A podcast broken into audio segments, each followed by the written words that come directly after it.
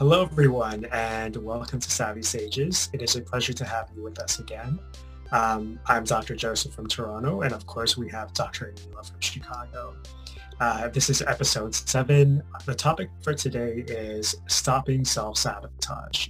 So before we begin, I just want to clarify um, for everyone that the purpose of this podcast is for educational and discussion purposes um, primarily aims at healthcare professionals, but everyone else who would like to join in and learn as well. Um, it is not to be used for formal medical advice. If you do have any particular medical questions or queries, we do encourage you to talk to your own personal medical professional. So with that out of the way, uh, why don't we get down to the definition of self-sabotage or a general understanding of it. Um, so why don't we start off, Ani? What do you think, uh, how would you define self-sabotage? Yeah, so um, I think of self-sabotage as the thoughts and then ultimately the behaviors that interfere with you being able to achieve your, your goals and especially your long-term goals. And this is something we've talked a little bit about in various episodes, little hints and tips or pieces of this in um, some of our, our, other episodes. But essentially, um, self-sabotage is basically a protective mechanism that we may have learned at some point along the way that allows us to try to basically prevent our, or sorry, protect ourselves and try to avoid emotional pain. Um, sometimes we might outgrow some of those defensive mechanisms, but eventually if they stay with us and we don't address them, they can become self-sabotage behaviors. What do you think? I, uh, I want to highlight a particular word that I came across, uh, hindering or hinder. Um, and I think that's a great way of kind of looking at it, where it's it's hindering your your own progress, it's hindering your own success, um, and hindering success in multiple areas, whether it be career-wise, academic-wise, personal or relationship-wise. So hindering or preventing success, hindering or preventing your progress, hindering a uh, healthy sense of well-being as well. Uh, according to my research, uh, self-sabotage does have multiple levels, so it can affect you on a physical level, which we'll talk about. It can also be psychological or emotional. Uh, I think we should also highlight the fact that it is universal. Uh, the fact that we all tend to sabotage ourselves uh, every day. And the key is understanding this. So sometimes we may sabotage ourselves in very harmless ways, in very minor ways, but sometimes we may be sabotaging ourselves on a grander level um, in, in many cases that we may not even necessarily be aware of. Um, it can be both conscious or unconscious, and I think we're both going to talk about uh, about that in, in, in, a, short, while. And, and um, you know, a lot of it comes from a place of fear and negativity.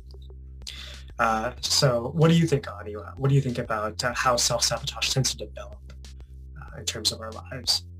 Yeah, you know, um, there was a quote that I had read that I really liked a lot and I think resonated with me. And the idea behind it basically is what gets rewarded gets repeated.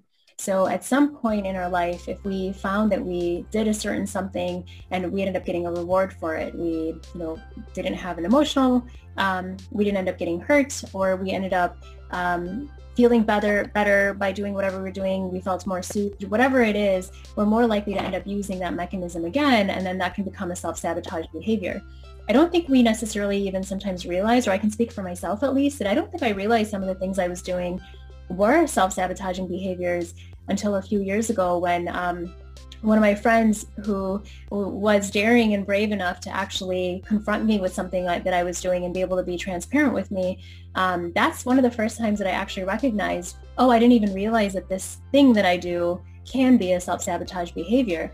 And what at that time, one of the things that she had pointed out for me was um, I had a I had an interview for something, and um, I was reading the interview the interviewer um, and trying to figure out you know whether they whether they like this or not, or whether the, what I, whether I would get the job or the um, or the project or whatever it was, and trying to adjust my behavior accordingly because I really wanted this position or this project. Um, I don't remember exactly what it was, but um, when I talked to my friend afterwards, she pointed out to me that um, I was making assumptions about whether or not the interviewer liked me by really subtle little things. It was maybe a look or the way they responded to a certain sentence. And based on that, I was then following through on being like, well, now I have to send them, you know, this really long email, or I don't think that I'm going to get this job anyway. So why bother showing up for this? And I didn't realize how that one small look or that one small sentence or, you know, maybe the person looked disinterested for like 30 seconds or whatever it was, how much that was impacting how I was then assuming and then what I was doing in behavior afterwards. And once I realized that that was happening in such a quick little position there, I started noticing how I probably do that with friends, maybe, maybe with in other aspects of my life as well. Um, and that's when I finally got to learn and identify and realize that we all probably make these small self-sabotaging behaviors without even recognizing that we're doing it. Has that been something you've noticed in your own life? Yep. in so many ways, I, you know, you know, researching for this topic, it was eye-opening in terms of how many little ways I tend to self-sabotage. Um, before I actually get to that, though, I, I feel like your interest, like your your example is incredibly interesting because it highlights a, quite a few things that um, I feel are fairly pervasive in other self-sabotaging behaviors. So you mentioned how you were, you know, thinking about the person across from you and what they were thinking about. And I think overthinking, overanalyzing is universal when it comes to self-sabotaging behavior. Um, and in addition to that, it's the, you know, what's the other person thinking and placing the importance and the emphasis on their thoughts and their opinions. I think that is uh, fairly common when it comes to self-sabotaging behavior because I feel like it applies to me as well. Um, so in terms of my my behaviors, I feel like many of my self-sabotaging behaviors tend to be avoidant behaviors. Um, so things like uh, not necessarily being overly assertive, uh, not being able to say no. I think the inability to say no for me is a major one because I tend to like to please others. I like to please my friends, colleagues, families, uh, family members, and, and patients. Um, and that inability to say no often gets me in trouble later on because oftentimes, you know, I may take on too much, I may become overburdened. Um, that's one area where I feel like I tend to sabotage myself quite a lot. Mm. Um, some of the other areas that I feel maybe, uh, you know, also pervasive in my in my own personal life is perfectionism. So oftentimes, if I start a project, I will you know, sometimes procrastinate with it and overanalyze, overthink because I want to be absolutely perfect, and that ultimately affects the final quality.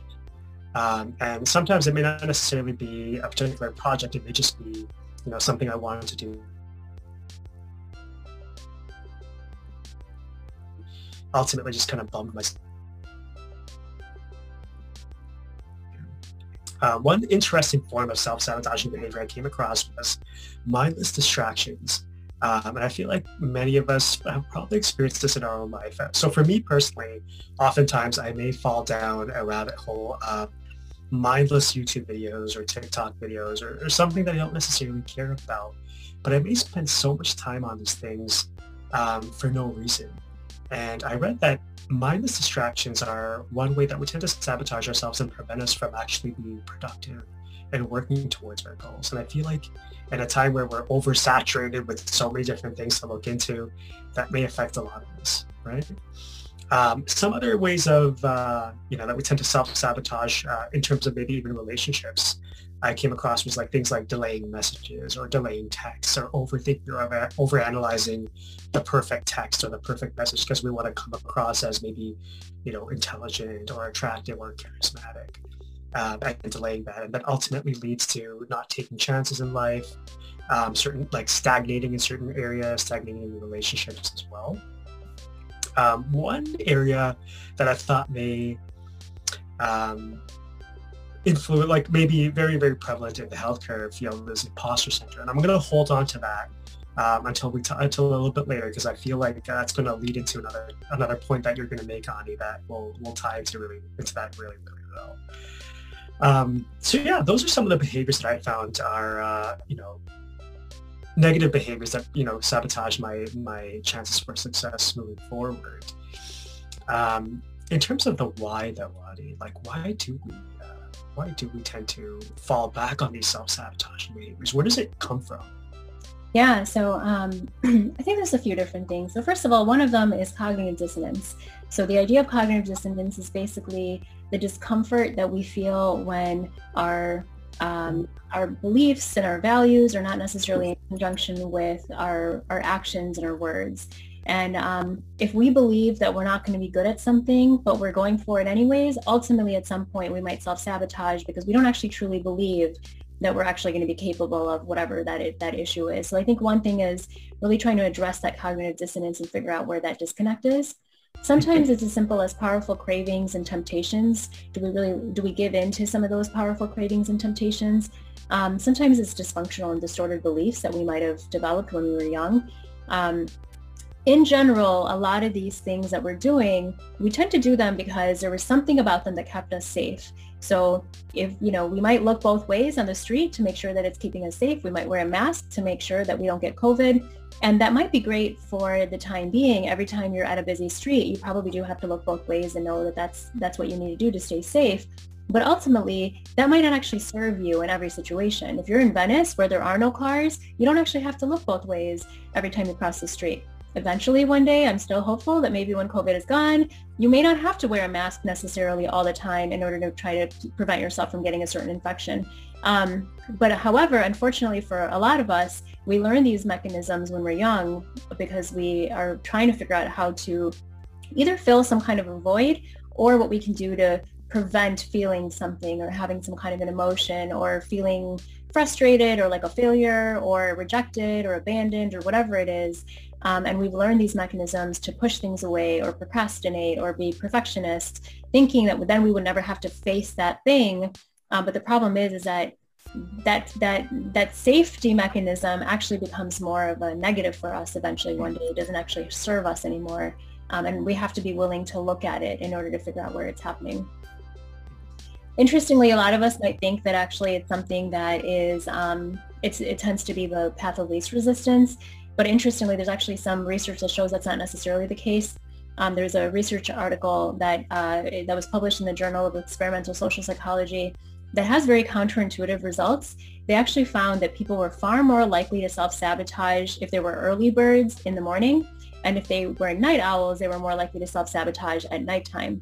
And so um, the, we might actually be using up a lot more energy while we're self-sabotaging. And there might be something about when we're more likely to self-sabotage than we even realize.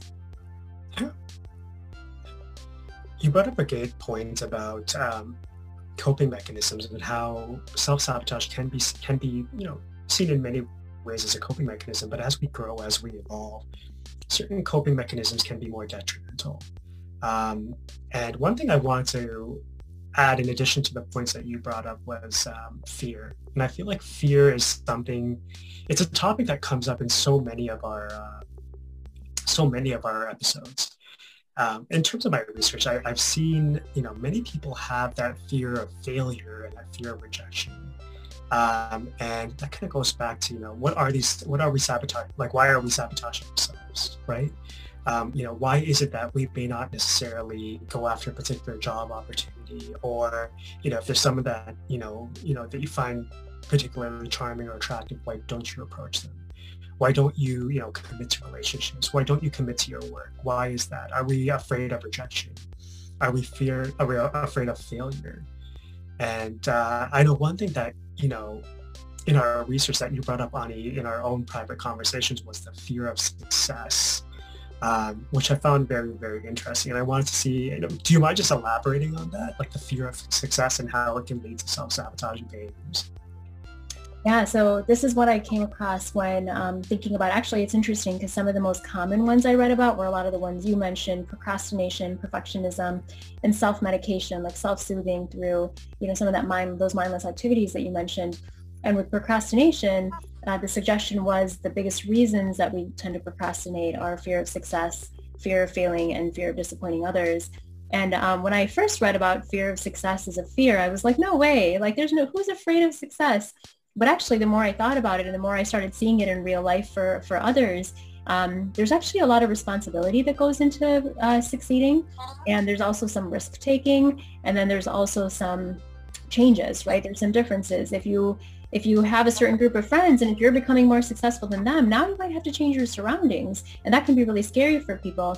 And so the fear of success is another one where I think it can be so unconscious and you don't even realize that you're doing it sometimes because outwardly, who wouldn't want to be successful? Why wouldn't we want to celebrate that? But that might be one un- an unconscious place if we don't realize um, it's actually that we're able to achieve that success that we're looking for.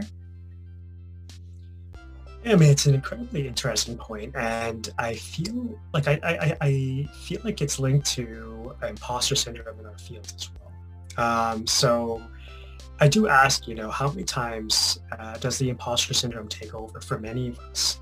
Um, and we ask ourselves, you know, am I really qualified for this? Am I able to take on this responsibility? And, and like you mentioned, change is something that we all fear, even if it's good change, because we like the comfort of stability. We like things staying the same um, there is that fear of the unknown and that fear of additional responsibilities. And, you know, is it possible that imposter syndrome plays a role here, um, where it's linked to that fear of success? And, and does it ultimately result in self-sabotaging behavior? Um, I don't have answers for that, but it's interesting to think about, right? Um, okay, so fantastic. So um, you know, now we have an understanding of you know, what self-sabotage is, where it may come from, how it may look like in our lives. Uh, but how do we get past it? How do we get past those behaviors and allow ourselves to progress? Yeah, so um, the number one thing is awareness and self-reflection and willingness to look at it. So until you can recognize your patterns, you can't change them. Um, I know in the coaching world, there's this idea and this thought that the way you do one thing is the way you do everything. And so recognizing where you might have certain patterns that are showing up over and over again in either the same part of your life or in alternative and different parts of your life. Um, but the very first thing is just having those patterns, noticing them, the awareness, being willing to look at them. And then the second part really is um, reframing it and just having a lot of compassionate curiosity. Um, so sometimes I think once we start recognizing those behaviors or patterns, we start beating ourselves up. Why would I do that? I can't believe I did that. I need to be better at this. But instead, if we were able to change the way that we think about it and just be really, really compassionate with ourselves, but be very curious. Why did I do that? I wonder what I could have been gaining. All of these mechanisms and all of these self-sabotage behaviors, there's always something underlying it that's actually benefiting you in some way, shape, or form. And so I think the first thing is trying to figure out what void is it filling or what it what emotion is it avoiding or how is it benefiting you in some way. Recognizing that and just being very compassionate, very curious, then I think you can go on to the next point, which is then actually trying to change that behavior. Um, when we start to get triggered, when we start to when we start to have really strong emotions, there's um, research suggests the first thing to do is to try to then look at what was the thought I had right before that emotion showed up. If we can identify some of those thoughts, we might be able to identify some of our, our negative uh, videotapes or reels that play in our minds a lot. And so recognizing some of that self-talk and then being able to adjust that some, somewhat. And then also um, an exercise that I came across that you know, I'm not really great at, I'm one of these people who reads these exercises and says, yeah, that's great. I know this, but I never do them. Um, I really think some of these exercises are worth actively actually doing. And this exercise is one that suggests thinking about once you recognize a pattern, writing down the pattern, writing down what your emotion with it is, what the thought with it is, and then what you normally do. What is a typical pattern? So when I notice that I'm interviewing, um, I, I typically look for any kind of sign that the person doesn't seem like they are engaged in the conversation and then I start to pull back or I start to become more verbose and trying to convince them. So whatever your next pattern is, and then writing down three alternatives. So maybe my one of my three alternatives might be I just take a deep breath and um, you know and then just try to calm myself again so that I can go forward with what I was already thinking or doing. So whatever your three things are, so that the next time you're in that situation, you can actually think through those three you've already gotten down rather than defaulting to what your normal behavior is. Do you have anything to add? Oh, I mean, you, you hit pretty much all my points, right? I don't want to, I don't want to necessarily pre, but like, you know, just emphasizing the importance of self-awareness. Um, that's something that both of us uh, came across when we were doing our research here, where we become self-aware of certain behaviors that we can tend to refine and in some cases eliminate in order to, to prevent ourselves from, from being stuck and stagnating. Um, taking time to reflect. I think it is important to be honest with ourselves as well. It can be hard. It can be very, very hard to find behaviors um, and ultimately hold ourselves responsible. So one thing that I came across was making sure that you're avoiding negativity and avoiding blame uh, when you do come across, you know, maybe these behaviors that pervade your life. Uh, you know, asking yourself why. So for example, you know, why did I not go for my 30 minute run today? Right. And doing it in a manner where you can take responsibility while also being kind to yourself. So that's really important. That's something that we always, always emphasize in, in every one of our, our episodes. It's, it's important to be kind to yourself. It's important to differentiate taking responsibility uh, from criticizing. Taking responsibility comes from a place of self-love. It comes from a place of self-confidence because you can recognize certain behaviors and ultimately make the conscious choice to change that for the next day. Um, and of course, ultimately just recognizing self-defeatist behavior, getting a lot of the self-negative talk out of your system.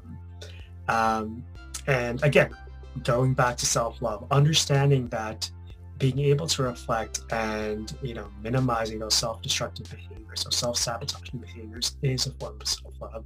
Remind yourself that you are worth it, doing it for yourself, and that you are capable of succeeding. So before we uh, finish up for today, Ani came across uh, a series of questions um, that allow you to self-reflect, and we do want you to keep these